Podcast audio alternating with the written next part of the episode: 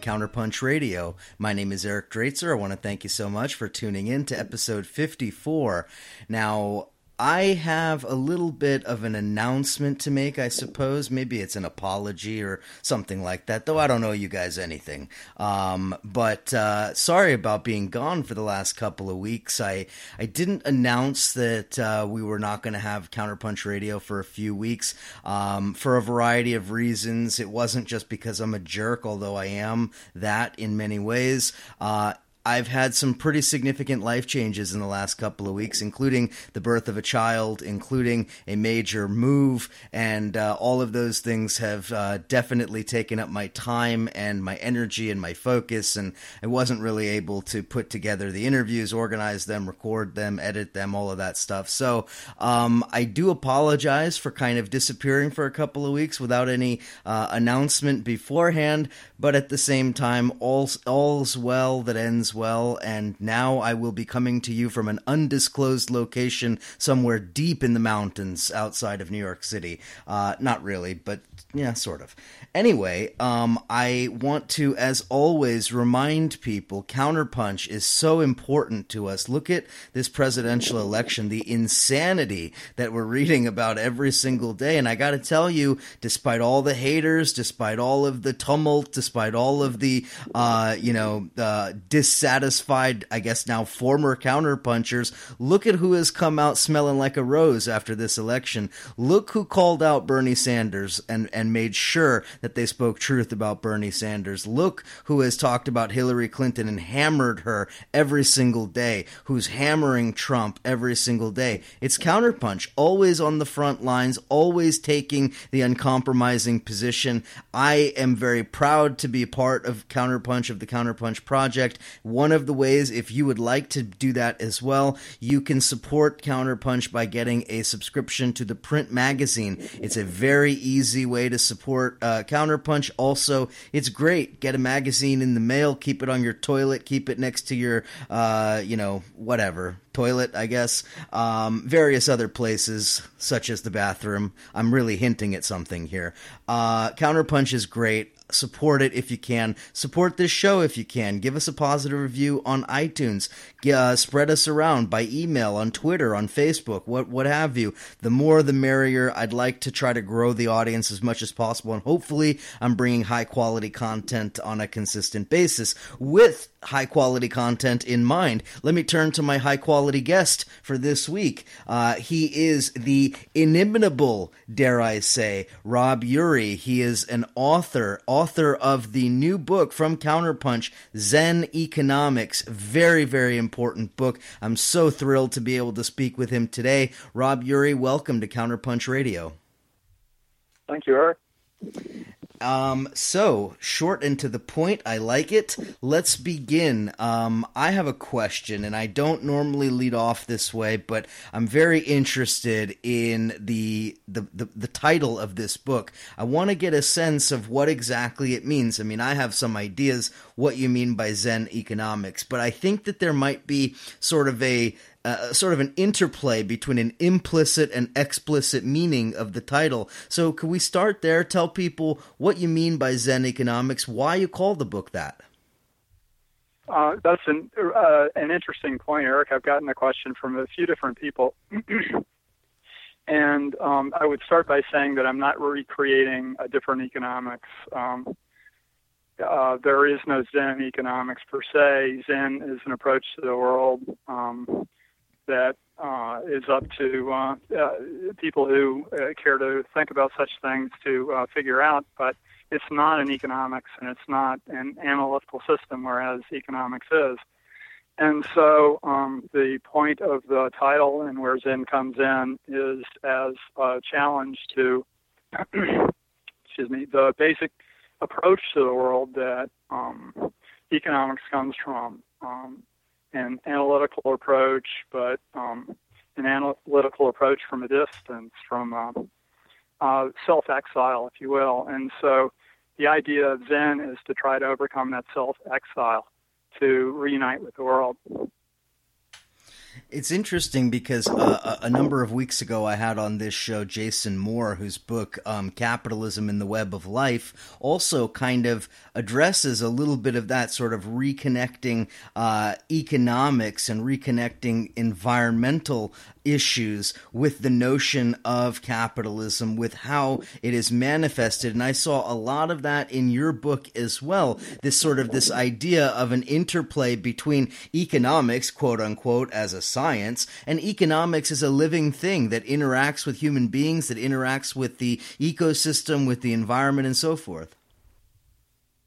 Uh, it's it's economics in a certain sense. Um, the question that one of the questions that I was trying to answer with the book, or at least um, I get clues to, is how it is that we can um, uh, resolve some of the um, leading crises of our time um, nuclear weapons, environmental destruction, and a kind of alienation that I see amongst people.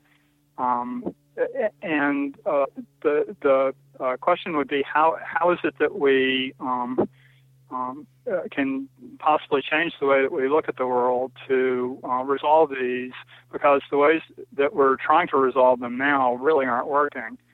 Um, the problem with trying to resolve um, environmental destruction through capitalism, and this is the main uh, way that the main uh, impediment and uh, the main way that uh, the place from which solutions are being proposed it's a limited view of the world that uh, that is incapable of resolving the problems of environmental destruction and um, um, and so we need a different way to uh, relate to the world and to uh, address the world. And uh, so what I was trying to get behind was um, the background, understanding of the world and philosophy, and take that apart um, I go through a lot of the history of philosophy and um, uh, history of history, if you will, uh, to get to to try to explain how it is that we got to where we are, where there are only capital solutions to capitalist problems. Um, a lot of people don't see environmental destruction as necessarily a capitalist problem. There's the term anthropogenic that um, suggests that we're all um, equally, in some sense, uh, contributing to uh, global warming. And that's, of course, ludicrous. Um, uh, uh, people, uh, subsistence farmers in Zimbabwe aren't contributing to global warming. And um, so asking them to change the way that they live isn't going to have any effect on it. If we trace the actual um, contributors to global warming, which would be uh, uh, greenhouse gases and different types of capitalist production.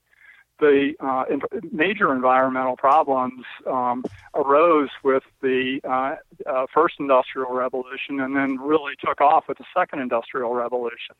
And so, uh, as far as resolving environmental destruction, continuing what it is that's been causing the problem is an unlikely way to resolve um, resolve it. And the problem with uh, looking for solutions within the frame of capitalism is that it's a closed system of logic. And so the idea of Zen, as it was applied to economics, is used to try to create a different way of relating to the world. And um, I, I, I went to the trouble of writing the book explaining how I think this will uh, work, and so it's it's not something that I can explain um, easily over the uh, in an interview here. But um, but the my point would be is that the problems uh, that are driving from capitalism have to be addressed through a completely different way of relating to the world. Um, and and so th- this was a major goal of the book. Yeah, and what's interesting too when you read the book is it's it's not only about um, relating relating to the world, but it's also about um, I, think you kind of have an interesting approach in framing questions of economics because as you read through this book, you don't see much in the way of, you know, discussion of GDP numbers, discussion of, you know, growth curves and things like that. Instead, it's rooted in almost, I guess, what you were just alluding to, almost like a, a historiography, you know, that uh, connecting the sort of economic trajectory that has led us to this point with the political political trajectory. So, for instance, one of the things that struck me was, you know, when you were talking about the Vietnam War and talking about the impact of the war and, you know, how that led to a lot of the changes that we've seen over the course of the last four or five decades, rather than, say, talking about an abstraction like the development of neoliberalism, you know, which is a bit more, I guess you could say, traditional economics. So, was that something you were going for, kind of getting away from a traditional economic explanation and sort of changing the language? Well, I go to a great deal of trouble in the book to explain why the traditional economics, uh, the approach and the results are um, pretty well predefined.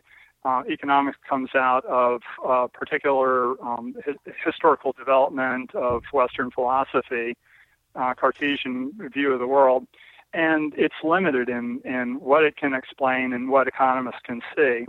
And so, for any kind of a real explanation, or even a, if, if you'll excuse the term, meta explanation of economics, um, I had to look outside of um, um, the economic frame instead of uh, from within it uh, to develop a critique and so those things, GDP, uh, the, the, criticisms of mainstream economic uh, measures, metrics, and the way that mainstream economists see the world um, are, are, are all around us. But uh, just quickly, um, there's such limited views of the world. GDP is, uh, in order to understand it, which most people, which uh, it, it, the way that it's put forward uh, is not representative of what it actually means.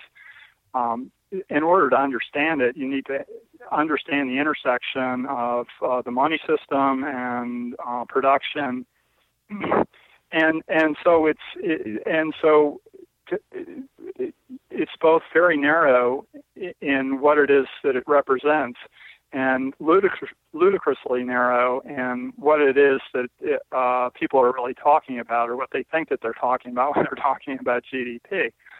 And so, uh, sticking with uh, the mainstream economic uh, paradigm, if you will, is uh, is unduly limiting, and it really is to avoid um, uh, look, looking at any of the issues that we live with in our own lives um, G, uh, GDP growth or or, or um, uh, falling affects different people different ways, and it's a function of um, international economic relations that have developed over the last 500 years, 700 years or so.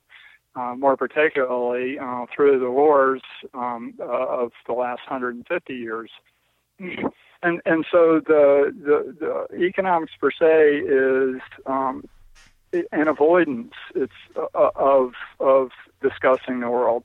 And it's a, an avoidance with a purpose. And the purpose is uh, to support the existing way of doing things.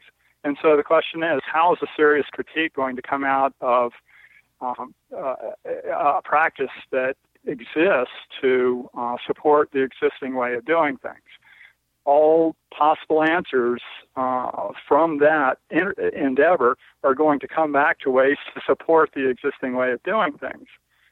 And on the one hand, uh, the existing way of doing things, this huge uh, international economy that's intertwined, uh, that ties to what each of us do in our daily lives, is um, it's an abstraction that that um, that um, can't can't be addressed um, uh, without getting behind the the uh, preconceptions, the, the the underlying notions that contribute to it. Yeah, indeed, and you know it's interesting as you were speaking there. I'm thinking of the sort of the political, the political equivalent of that, right? Is the sort of the notion that you're gonna you're gonna fix the political problems that we have by picking a Democrat You know, the, the, the idea that you're going to change the system by using the system, by working with the system, by using the tools that the system has sanctioned for you, rather than actually uh, addressing the problems in a different sort of way outside of the traditional sphere of, call it, controlled opposition. Uh, that's a really good analogy, Art, and uh, that's it exactly. And so economics is uh, roughly analogous to Democrats versus Republicans, which um, uh, there's a narrow internal logic to that uh, back and forth, but there's a big bad world out there, um, and uh, Democrats versus Republicans are uh, a contrived uh, circumscription. They're they're a, a bracket around the the uh, broader pos- uh, political possibilities there. And uh, were it not for control of so much um, political and economic power that uh, they're vying for, which is really what makes Democrats and Republicans dangerous. Um, were it not for that, the, the, Democrats versus Republicans um, uh, uh, uh, circle of logic would be ludicrous. It's um, it, it's uh, so tightly defined and so irrelevant to most people's lives. I've written a bit about this, but um, if um, um, the U.S. has one of the lowest uh, voter turnouts in the uh, so-called developed world, and I talk to people all the time, uh, and this is anecdotal, of course, but the people who I speak with are busy with their own lives and or they don't see uh, Democrat versus Republican as being relevant to um, uh, the problems that they need uh, uh, solutions to. And so the question is, how do you bring about political uh, difference, uh, political outcomes that are relevant to most people? And it's not through the Democrats versus Republicans. They're there to limit um, the realm of possible solutions to what benefits uh, the few people who benefit from uh, the Democrat versus Republican um, dichotomy there. And so, in political terms, in the U.S., if we want to um, stand any chance of resolving political problems, it has to be outside of that frame. And then the question is, uh, where's the language to support uh, this politics outside of uh, the, the, mainstream. And that's analogous to what I'm trying to accomplish with Zen economics. How do we um, uh, undo the existing uh, understanding of the world that limits the way that we can see problems and and see our place in the world to come up with real solutions? Um, Democrats versus Republicans aren't going to resolve uh, nuclear weapons. They're not going to resolve environmental, um, uh, uh, impending environmental catastrophe. They're not going to resolve the problems that are important to most people in their day to day lives. And the economic system that we have uh, is, in a lot of ways, designed not to resolve those things and and so your your analogy is very good. Yeah, it's almost as if it were it's almost as if it were a rigged game. almost. anyway, um, but one of the things that comes to mind as well is as you were speaking about that, and actually I think it kind of dovetails with what you were just getting at, is this question of history. And um, one of the one of the interesting things that I encountered actually throughout the book, almost kind of woven uh, into the narrative of this book, is this this idea about the assumptions of capitalism essentially being anti-historical. I think that was the term you used, or something along those lines. Uh, in that they're sort of unnatural while being simultaneously touted as "quote unquote" natural. You hear this all the time from the time you're a child. This very notion that capitalism is the natural state of things, and that there is a there there is a fundamental goodness to it because it is "quote unquote" natural. So we have this sort of dichotomy in the book between the natural and the unnatural, the historical and the anti historical, and it's kind of a running theme. Could you talk a little bit about that? Uh, sure. And that's really one of the main entry points that I offer and that uh, philosophers over the last hundred or so years have offered to uh, try to uh, understand and get behind the premises that drive um, the the way that uh, we're taught to see the world, or, or the cultural understanding that's embedded. And this idea of um, uh, nature versus non-nature and um, static time versus historical time is uh, really fundamental to the ways that we're taught to see the world. Capitalism comes from um, a static view of the world. It comes from a particular understanding of time. And this is one of the reasons why I haven't gone down the, the philosophical uh, rabbit hole here in this conversation. That's I devote a lot of time in the book to it, and it takes a little bit of work to understand um, why this has any relevance uh, to uh, social philosophy or to economics. But the concepts of time at work, uh, the concept of time at work in, in economics, and really that defines the Western self in significant ways in the way that we understand ourselves economically, in the way that we understand ourselves politically, and how this fits into um, our our broader understanding of the world comes from a particular conception of time. It comes from, and economics is deeply, deeply embedded in this way of understanding the world. And it's actually a, a, a type of circular logic where economists believe that the world is this way, and they construct or or uh, design uh, economic systems uh, that uh, reconstitute this way of being that w- we confront the, this static notion of time uh, and, and, the way that uh, and the broader uh, sense of the self that is tied to the static con- conception of time. And I understand this is terrifically abstract right now, but um, but uh, where this comes to bear is in um, this disconnect that I believe a lot of people feel in their lives, and they seek to address it through d- different uh, through religion, through uh, philosophy, through different ways of trying to understand the world. But there's this um, disconnect between the, the way that um, people relate to the world and in an intellectual sense, in the senses that we're taught culturally to relate to the world, and the way that it feels to us. And I believe that this is, uh, in part, the difference between uh, this conceptual static time that's part of the political philosophy and economic philosophy and the way that we actually exist in the world. And uh, for instance, um, uh, if we look at what contributes to uh, global warming here, in a really narrow sense, it's a lot of people going about their daily tasks that are very narrowly defined with no uh, conception of um, what this is all aggravating, aggregating to aggravating as well.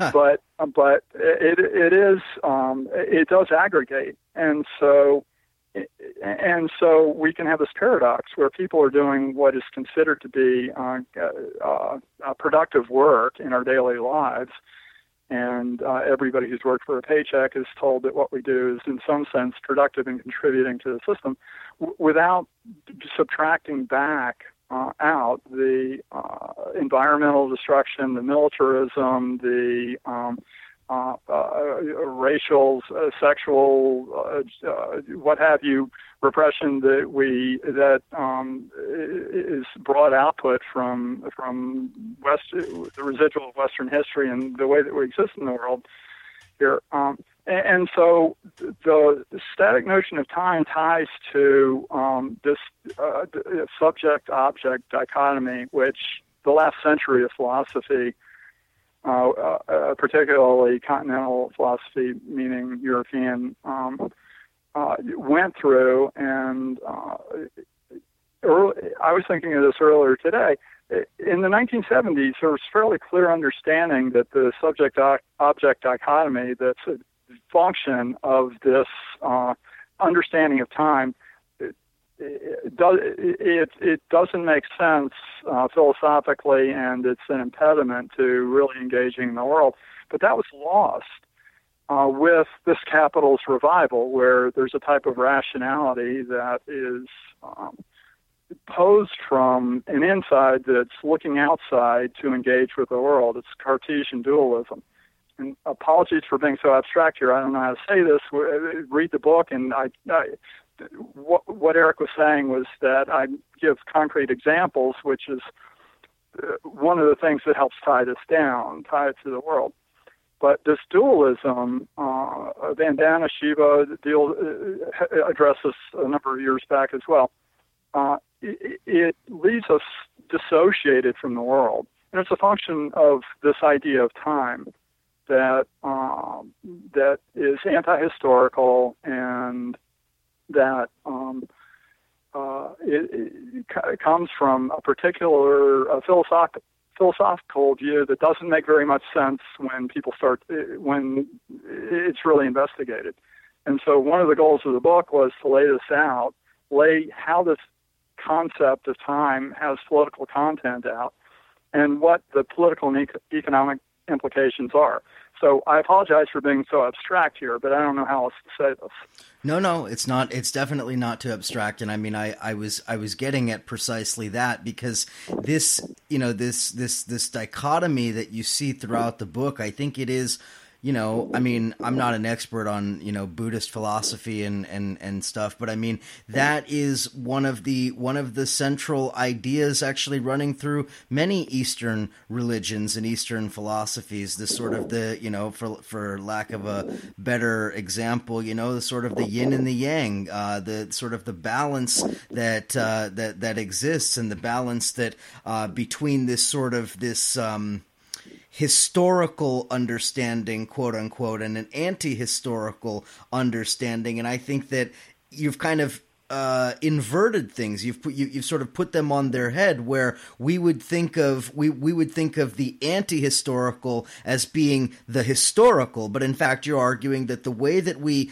the way that we encounter all of these things, whether it's the study of history itself, whether it's the way that we understand the world that we live in, it is framed by this sort of static system, and that's what we need to get away from uh, or at least understand. Um, so I, I'm not big on uh, telling people uh, what to do here. Um, I, I give my ideas, but but uh, that's a fairly good um, take on what it is that I'm getting at here. We can bring it back to the West, though. Um, it gets to, um, Mar- in a sense, to uh, Marx versus uh, Western economists because Marx came from a different philosophical um, uh, uh, history. He came from Hegel, but he he he um, um, took. Uh, there was a different. These issues, the issues of time um, and static time, were um, under discussion to be uh, developed uh, uh, in de- in the few decades after Marx lived. But Marx, Marx came from a different philosophical perspective that is incommensurable with the Western economic worldview. And this is one of the reasons why Western economists um, who try to address uh, uh, Marx don't get it. They they can't understand, um, um, or or I, I won't say they can't understand. When, uh, Western economists try to put Marxian ideas into their frame, which they do, um, uh, what gets lost is this different conception of time and the way that it relates to how people exist in the world. And so, for instance, Karl Marx has the labor theory of value um, that is completely cluttered when it's translated into um, the Western mainstream, if, we, if you will, or capitalist um, uh, economic frame. But it makes real sense and it makes intuitive sense once um, the challenge is made to the conception of time and the notion of history that Western economists are laboring under. And it, it's, I say it's intuitive because I can find this all the time in my life when I uh, speak with people um, in, in the West, in the U.S. and whatnot, where they have an intuitive understanding that money doesn't solve the thing. It doesn't. It doesn't. It doesn't end the transaction. There are these residuals um, to use um, uh, an analogy that that um, should be easy to relate to, in, in the movie um, Doc Hollywood, a kind of silly movie, th- there's a scene there where uh, the, this person's uh, fence is mowed down, and there's a discussion of whether the insurance company is going to pay for the fence. And the person who built the fence, this judge says, you can't pay me for a fence that I built with my own hands. It can't be done. And this is an intuitive way of explaining um, what isn't accounted for, if you will, in um, the Western economic notion of transactions and also the Western economic notion of what labor is and how it ties to product. And this gets back to the different conceptions of time as well. And I spend a fair bit of time with with this and what labor is and how Marx's uh, theory of labor really works with a different conception of time. The challenge is, is that so much groundwork has to be laid for um, a conversation to be had with uh, most people, Western po- political philosophers, social philosophers, economists, etc., uh, that the goal of the book was to try to lay that out there. And so, for the people who are willing to uh, uh, uh go through it, we we can have an informed conversation that if, if for economists, for instance, about Marx's labor theory of value. But without this different understanding of, of uh, time and the different philosophical premises that go into it, there's nowhere to take that. And to put that into uh, plainer terms, um, there's no way to have a conversation about politics when Democrats versus Republicans is the realm of possible political discussion. We have to say that there's a larger uh, realm of political possibility than Democrats versus Republicans, and figure out how to uh, act within that larger realm. Because as long as we're acting in the narrow realm, we're doomed.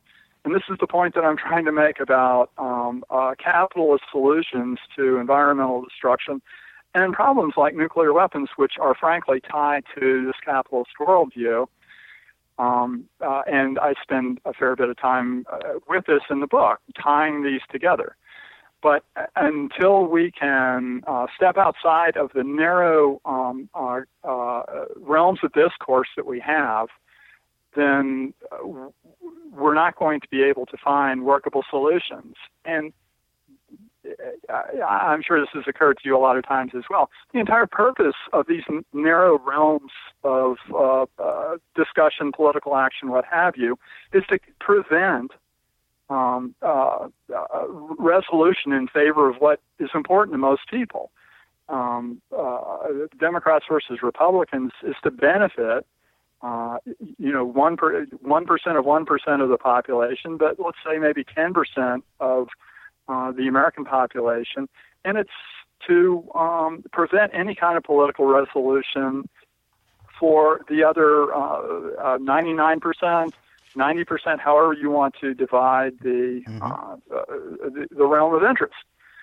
And, and, so uh, creating uh, the possibility of a discourse on the outside of these narrow discourses is necessarily requires taking apart these narrow discourses, and that's really what I spent a lot of energy on in the book. It's absolutely essential. and I think the book does a great job of that. And I'm not just saying that. I highly recommend people pick up a copy of the book. You can get it directly from Counterpunch Zen Economics uh, by Rob Urie. An absolutely essential read. Uh, we're gonna we're gonna pick it up there on the other side of the break. Listeners, stick with us. A short break, and we will be right back.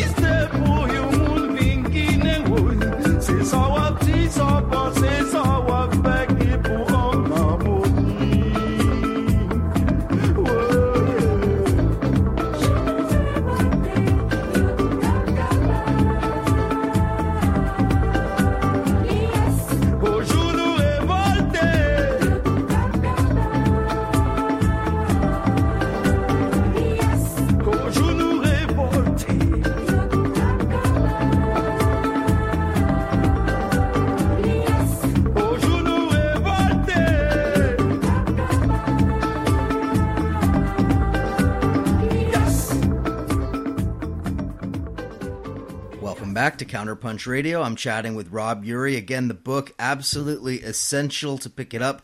Zen Economics, so much, so much there. I mean, you heard it just in the beginning of our discussion. I mean, it's, it's not even really a book about economics in and of itself. It, it really kind of encapsulates so many different issues. And actually, one of the issues that I thought would be really uh, important for us to touch on uh, here in this conversation, it has to do with this question of wealth. And specifically, one of the points that gets made in this book, I think quite forcefully and quite effectively, is this is this idea that um, there's a difference between the quote quote unquote generation of wealth and the relocation of wealth. And in, in fact, the point that you make, Rob, is that capitalism doesn't actually generate wealth so much as it relocates the wealth. And one of the, one of the things that strikes me in, in sort of unpacking that concept is this fact that that is in, in many ways one of the, um, let's call it the underlying aspects of imperialism. And that imperialism is not just about quote unquote generating wealth, it is about stealing wealth. And colonialism and uh, colonized peoples as being the victims whose wealth has been quote unquote relocated. And now, if we take that one step further, we see that much of that imperialism has now been brought home. And we see many of the same tactics being employed against people people of color, people in marginalized communities, immigrant communities, those who are in many ways uh, vulnerable. So, in in a sense, we now have colonized peoples whose wealth is being quote unquote relocated. That is an interesting concept that you, uh, I think, play with quite successfully in this book. Uh, yeah, thanks, Eric. I um, try to address the relation of imperialism to capitalism I go through a bit of history there. But I, what I uh, really tried to do was to un- unpack a lot of the premises that go into um, what wealth is, and um, and as you mentioned, uh, through history, uh, a lot of the um, great fortunes, um, as the saying goes, are, are uh, have a crime behind them, but um, more broadly have um, a broad uh, state uh, effort, uh, state capitalist, state uh, whatever uh, economic configuration you want to apply to that, that adds up to imperialism. And uh, so we have the enforcement arm, which would be the state, and then we have the procurement arm, which would be the people who go out and plunder. And so, in um, er- early um, the stages of capitalism. Uh, I forget Marx's term, but it, but um, there is this historical development of imperialism into capitalism, and uh, the way that I try to um, uh, tie uh, capitalism in, or capitalist economics in particular, is as scientific economic production. And so this is where the, the concept of static time comes in, where history is erased. And so the relation of um, uh, the, of the historical development of imperialism into capitalism is largely erased through the static concept of time that places us all in the present. And you really can't um, uh, uh, bring in historical continuity when there's this disjunction through concept of time that places everything in the present. And that's one of the uh, uh, political uh, tactics slash accomplishments of, of Western economics is to erase the past. Um, but to take a step back here, the very idea of wealth and accumulation um, uh, uh, arises through different historical historical configurations. Um, there was, of course, con- highly concentrated wealth in the uh, Roman Empire and uh, across time. Uh, interestingly, the Roman Empire was an empire, and the French Empire, uh, where there was mass uh, uh, concentrated wealth, was an empire as well. And so there's this historical development, and what capitalist economists did was they um, claimed, laid claim uh, to the idea that uh, people are naturally acquisitive, and this sets up a whole um, um, uh, uh, way of understanding the world that people that is that's culturally embedded for us. Uh, it would be it would seem common sense to most Americans that people are naturally acquisitive, that we want stuff, and that uh, stuff is uh, that wanting stuff comes natural to us. Uh, in the uh, American sense, which uh, has been uh, shoved out to the to the rest of the um, Western world, it took hundred years to create uh, modern consumer culture. Um, Noam Chomsky dealt with some of Edward Bernays' work in Manufacturing Consent, but Edward Bernays, uh, Sigmund Freud's uh, nephew, uh, invented uh, public public relations, which turned into advertising. And the last century uh, in the U.S. has been dedicated to creating this consumer culture. There's nothing natural about it at all. And so there's this historical misdirection that ties um, uh, particular fortunes uh, to uh, a, a base human characteristic of acquisitiveness. And this is a sleight of hand that's accomplished by Western economists by um, decontextualizing people. I mean, we can look at the empires that existed and then look at the rest of human existence to the extent that any of this is knowable. But uh, to the extent that it is knowable, there were plenty. There have been plenty of cultures where acquisition hasn't been um, uh, a, a social value, a cultural value, if you will. And um, this lust for stuff, uh, Marx called it commodity fetish, but um, this lust, lust for stuff, it played no role in thousands and thousands of years of of um, existence, of uh, uh, historical existence. And so um, the, the, very idea of wealth um, uh, is tied to a particular set of cultural values. It's not, it, it, again, if we look outside of uh, this Western inculcation of, of economic values and the circular relation between um, the values that developed historically and those that are uh, taken and placed in static time by economists, there's nothing natural about wealth acquisition, and people aren't naturally acquisitive.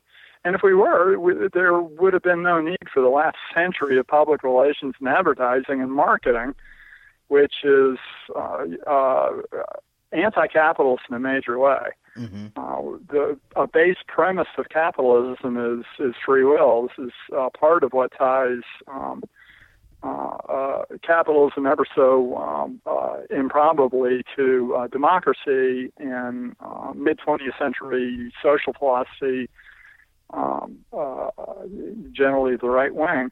But um, once this is taken apart and we see that, uh, uh, forgive me for the way, but um, the, the argument is made that um, uh, wealth, there's nothing natural about wealth. There's nothing natural about wealth acquisition. This isn't a fundamental human characteristic. It is, however, uh, very much an historical artifact of uh, particular cultures uh, these being Western imperial cultures. And the brilliant consequence, in addition, uh, for, for people who have the opportunity, if you go to London and Dublin and different um, capitals around Europe, you, you can see uh, where the wealth concentrated from because these are super rich neighborhoods. There's just, they're just fantastically um, uh, you, you, can see the history of, of wealth accumulation in, in Italy and uh, in Venice and, and uh, London and these different places. The point that I'm making is that um, there is this particular um, uh, historical development of imperialism that ties, uh, going into the First World War, uh, it ties um, uh, absolutely catastrophic wars of the 20th century, uh, Western wars of the 20th century, to uh, imperial conquest and mm-hmm. to battles, uh, battle over resources. And uh, we take uh, that for, past the First World War into the Second World War, and we've got the, essentially a continuation of the First World War uh, with the development, uh, the innovation of uh, bombing uh, civilian populations, essentially ma- uh, total destruction that uh, that was brought into the the world that I grew up in, which my adult life started with the Vietnam War, and so this is the um, consequence of wealth production. As much as the rich neighborhoods in Venice and the rich neighborhoods in London. Mm-hmm. Uh, and uh, I try to tie this together through this approach to the world um, that that ties as well to historical historical development in the book. But the broad point would be is there's not, nothing that natural about wealth acquisition. Um, there's historical development. There are historical instances of um, wealth accumulation, but without stepping back and getting rid of this consumer culture, which is inculcated. It's a, it, if it were natural, there would be no need for advertising. There would be no need for marketing. It's not natural, but what it does is it creates uh, this cultural um, um, demand, if you will. Uh, this this culturally, this deeply embedded uh, cultural notion of the self as acquisitive, and voila, consumer culture was created, and it's the consumer culture that has to be undone. Uh, for there to be environmental resolution, and I would argue the approach to the world um, that is uh, uh, capitalism that ties this consumer culture in this history of imperialism is directly related to the creation of nuclear weapons, these Armageddon um, uh, instruments. Um, and so something as simple as the concept of time ties in important ways to these world uh, world important events. Yeah, that's that's true. And um, one of the things that struck me as I was reading uh, through the book and actually getting to some of the some of the issues that you were just sort of um, uh, laying out there is this notion of imperialism, and obviously I have a particular uh, interest in that direction. It's it's it's what I focus on to a large extent, and um, you know, as I was reading your work, it was almost like I couldn't help but think about you know Lenin and you know the the famous work Imperialism, the Highest Stage of Capitalism, and as you're laying out everything that has happened since you know uh, the early part of the 20th century when he wrote the book, since the first, you know, 15 years of the 20th century, you begin to see that essentially, uh, you know, in, in, in one sense, your book could kind of sort of be called, you know, neo imperialism and neo colonialism, even higher stages of capitalism, because in effect, everything that Lenin was talking about in terms of the uh, the exploitation of the third world, in terms of the uh, competition between the imperial powers over the colonized world and so forth, everything that that that he had laid out has sort of been magnified and and in in some ways centralized since that point and taken to an even greater degree. And, and throughout the book, you talk about, you know, uh, the period that we often refer to as neoliberalism as sort of the, the reclamation of capitalism or the resurrection of capitalism after the Keynesian New Deal period, in a sense, going to that quote unquote higher stage of capitalism. Yeah, that, that's an interesting way of tying um, these things together, uh, Eric. I, I, Lenin understood uh, most of the modern world. Um, uh, the the relation of imperialism to capitalism that you mentioned. I, I, I would suggest that uh, Lenin, uh, like um, uh, Marx, uh, was coming from a different set of cultural premises um, and I, I don't want to grossly oversimplify here, but um, uh, uh, coming from a Hegelian slash Marxian materialist approach to the world versus uh, this Western Car- Cartesian way of seeing the world. And the reason why I mention that is because um, there's a raging debate amongst economists heterodox economists, the people who think about things outside of the mainstream box. But uh, over whether neoliberalism is uh, something new and different from the historical development of capitalism, or whether it ties um, to um, this historical development. And I'm most certainly in the camp that it ties to this historical development that um, that um, there are um, uh, differences that have to do with the um, uh, relative stability of American capitalism, where people really neoliberal true believers really haven't been challenged. Um, they, uh, Gra- Antonio Gramsci, the uh, Italian uh, theorist, had the concept of hegemony mm-hmm. as um, a dominant social philosophy that is just below the surface, that's understood in, in maybe the back of our brains, not necessarily the front of our brains, but that supports um, the established way of doing things. And so um, the, the implicit the implicit acceptance of a system implicit ex- acceptance of the system. Um, okay, yeah, I'll take that. Um, and um, so there has been this relative stability of uh, Western capitalism where um, people, uh, theorists, economists, and politicians have been able to have these remarkably narrow discussions and to be able to separate the consequences of their policies from um, their knowledge of the consequences of the policies, and therefore uh, capitalism as uh, in the modern economic sense, a scientific economic production, uh, morphed into neoliberalism, which is uh, less scientific in the sense that evidence doesn't really get back into this feedback loop. Uh, the, the, failures of capital, capitalism uh, don't necessarily come back to cause neoliberals to reconsider uh, their uh, positions. But but there is an alternative, or there are alternative explanations for that, matter, and uh, I lay those out in the book. Uh, this is a way that a lot of people get by in the world. They earn livings doing this. They find social recognition.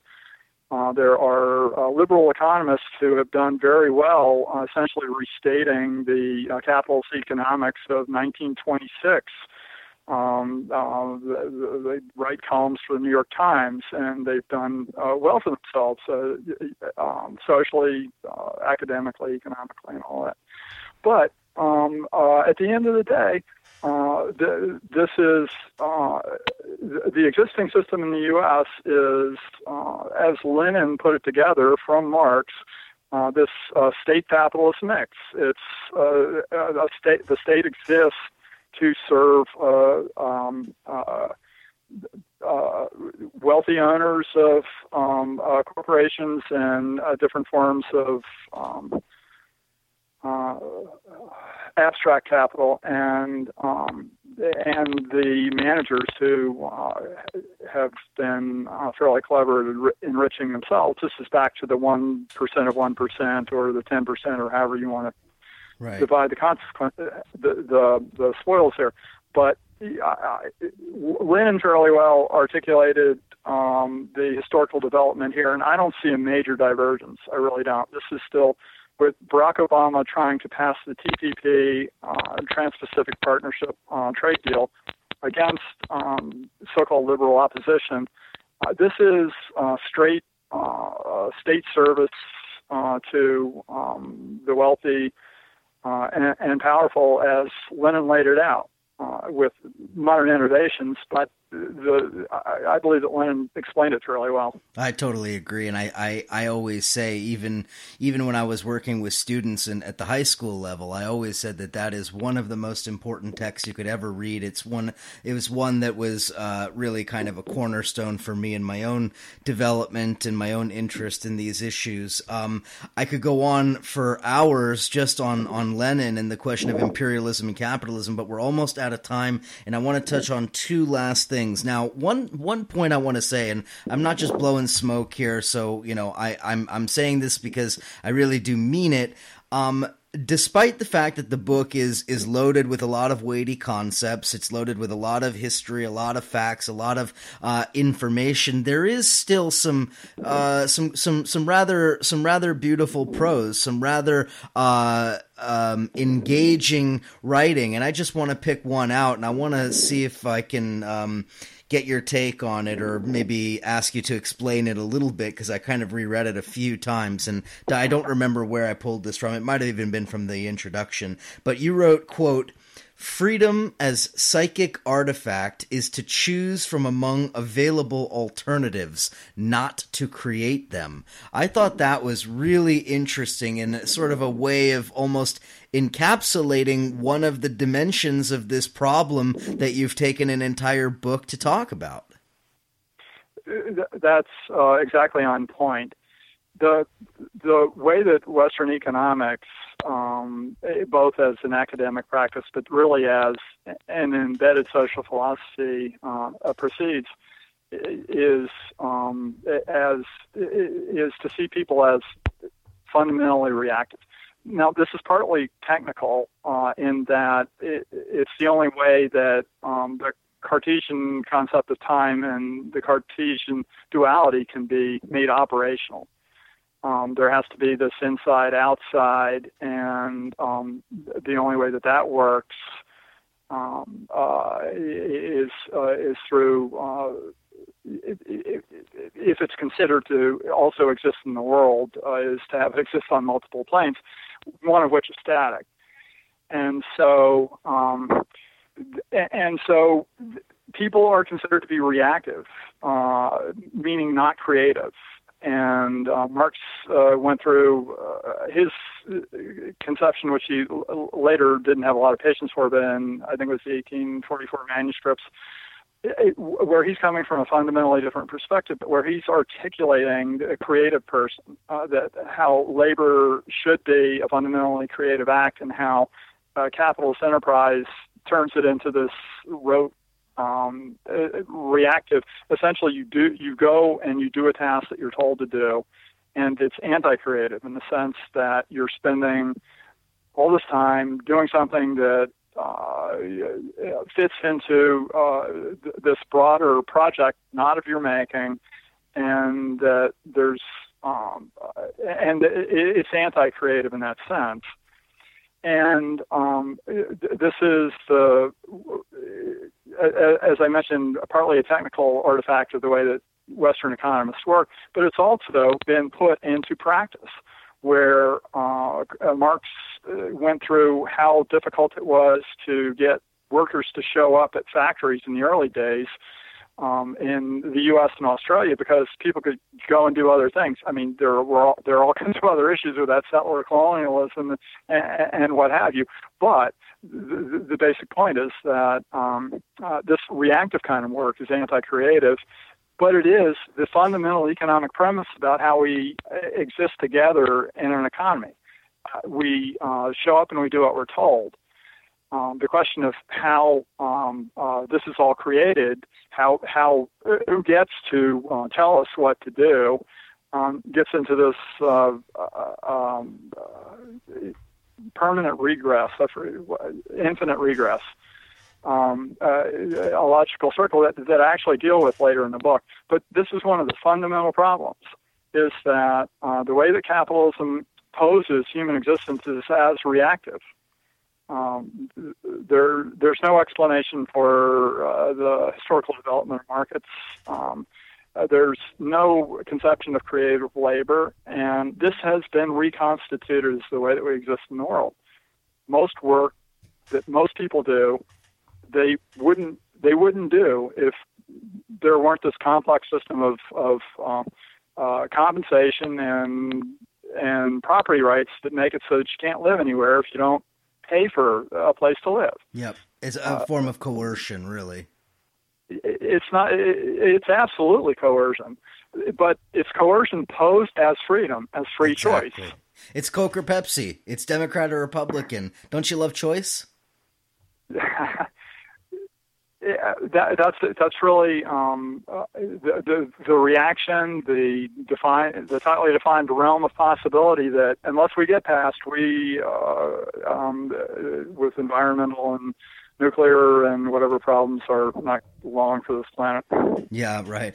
All right, so we're just about out of time. I got about about three more minutes. I want to just get uh, one last uh, one last thing in here. Um, when I when I sat down to read the book, I was not sure exactly what I was getting into. I, am like, you know, what I know about you, what I know about your writing. I was like, oh my god, am I about to walk into a theory of everything book? You know, and um, it's not really that. It's actually very different from sort of these many attempts at sort of an economic theory of everything. It's I I, I don't know how to articulate it other than to say that it's almost um, I felt like the book was rather than a theory of everything, it was more a reconceptualization of economics, not as something all you know altogether new, but rather economics as an expression of everything else, an expression of the climate crisis, an expression of the the crisis of war and the military industrial complex and all of the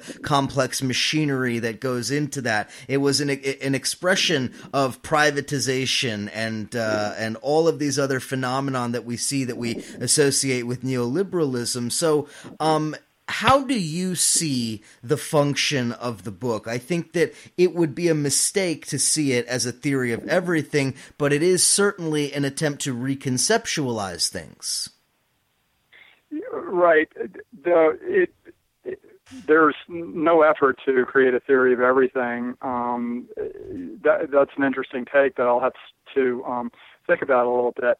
But um, so let me frame it uh, in a way that makes sense to me, and that is um, there's been historical development, and historians historians and people with an interest in history can argue over the de- details and whatnot. But there has been historical development that has gone along in time and in culture, geography, cultural geography, et, et cetera uh, that ties particular uh, um, branches of philosophy to particular views of the world that tie to particular historical events and historical development. Um, and, and, so, what I go through in the book is uh, an attempt to uh, tie the uh, philosophy to this historical development. And the the goal there is number one to make the philosophy less abstract, but number two to um, make an association, and then number three to um, try try to come to a set of conclusions that are um, uh, that both make sense and are actionable. And so it's not a theory of everything at all. I'm go, I'm going through particular Western uh, philosophy and Western history to make a set of relations that I tie um, uh, through the philosophy and through history to um, some of the big problems that we have. Mm-hmm. And so, uh, and, and, so, the, the question is: is without the philosophy, uh, how can we understand the history? And without the history, how can we understand the philosophy? And without the two of them together, how can we um, look at um, uh, where Western history, Western culture, the set of problems that we have evolved uh, with and into, um, how can they be understood in a way that uh, might allow us to step outside of the causes of these problems? And that would be a different philosophical understanding of the world, a different set of material relations that we have um, to uh, come up with some real uh, solutions. And I'm not suggesting that uh, philosophy is going to change the world. It takes people acting to change the world. But how do we get to an actionable, actionable view of the world that's constructive? As we mentioned earlier, Democrats and Republicans have the solutions uh, in a little package for us there that aren't solutions. And so we can't rely on that. We can't rely on the existing institutions to feed us solutions. We have to, and I mean everybody listening and everybody listening, everybody they know. How can we uh, together figure out how to uh, solve these problems and then solve them? And so, without taking the thing apart, I, I don't know how to step outside of the Democrats versus Republicans, the U.S. versus the uh, some other country. Uh, the, these narrow, and so it's not a philosophy of everything. It's an attempt to tie specific responsibility through history and through philosophy to the specific problems we have in, in an effort to resolve them. Very well said. Again, the book, you got to pick it up. Zen Economics by Rob Urie. Uh, fascinating read. It's not super dense as far as numbers and traditional economic stuff. So if you're like me and get bored if it's, uh, you know, the mainstream economic crap, this is not what you're getting into when you get this book. Again, you could pick it up directly through Counterpunch. And again, a reason why I say Counterpunch is so important because it brings us things like Rob Urie's book, Zen Economics comics. So, uh, with that, Rob, I want to thank you again for coming on the show. Hopefully, we can have you back in the near future. Thank you, Eric. And listeners, thanks again, as always, for tuning in. Thanks for sticking with me patiently these last few weeks, and we are back on track with lots more good episodes coming in the in the uh, in the coming weeks. So, uh, as always, thanks again. Talk to you soon.